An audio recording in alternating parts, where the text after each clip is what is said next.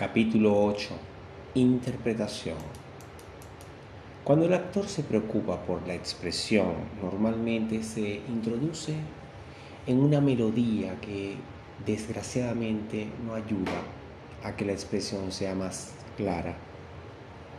Con todo el esfuerzo de producir una palabra y que signifique exactamente esa palabra, sin preocuparse del sentido dramático, es muy importante. El actor no solo se ayuda mediante las palabras, sino también mediante las actividades físicas. Sin embargo, las representaciones que Strasberg ha considerado perfectas son aquellas en las que el actor añade a las líneas el sentido que ellas tienen juntos con los sentimientos que el personaje es consciente de tener.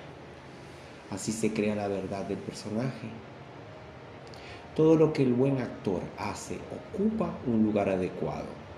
Strasberg insiste que debería estar perfectamente inserto en un proceso y en una secuencia. También insiste que ese proceso es fundamentalmente imaginativo.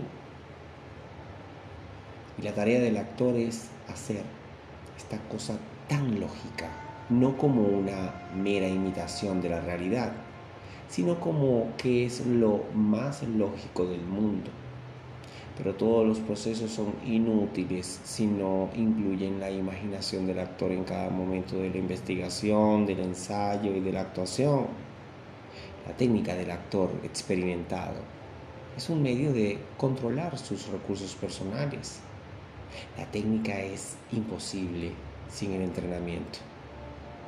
Los métodos que hayan resultados satisfactorios en los entrenamientos son perfectamente aplicables al trabajo creativo del personaje.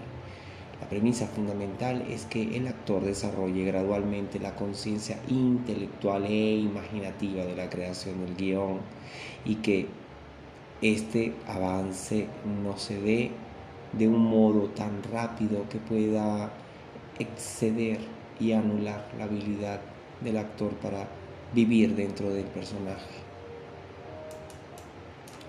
Tanto Strasberg como Stanislavski insisten en la importancia de la impresión primera del papel en un actor.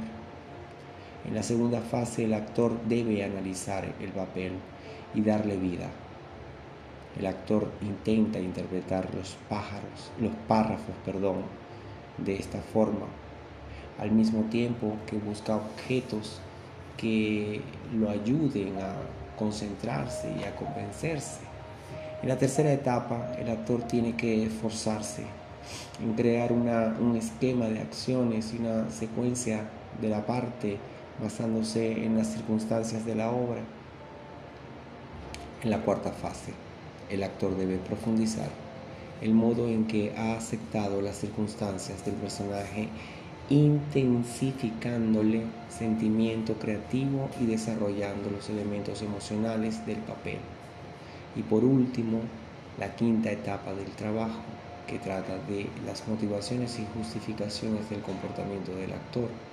Un actor tiene que funcionar en cada fase de la penetración en el papel o correrá el peligro de llegar a un resultado mecánico hay muchas maneras de actuar, pero las representaciones de una obra deberían hacerse de un modo tal que lograra dar la sensación de estilo sin caer en la estilización excesiva que nos ofrece la actuación clásica presente. Strasberg no busca darle importancia al color, la luz, el movimiento. Lo considera un vacío. Se basa en decidir a qué próximas acciones vamos a prestar nuestra atención y vamos a dedicar nuestro tiempo ahora mismo. Nada de prioridades o urgencias.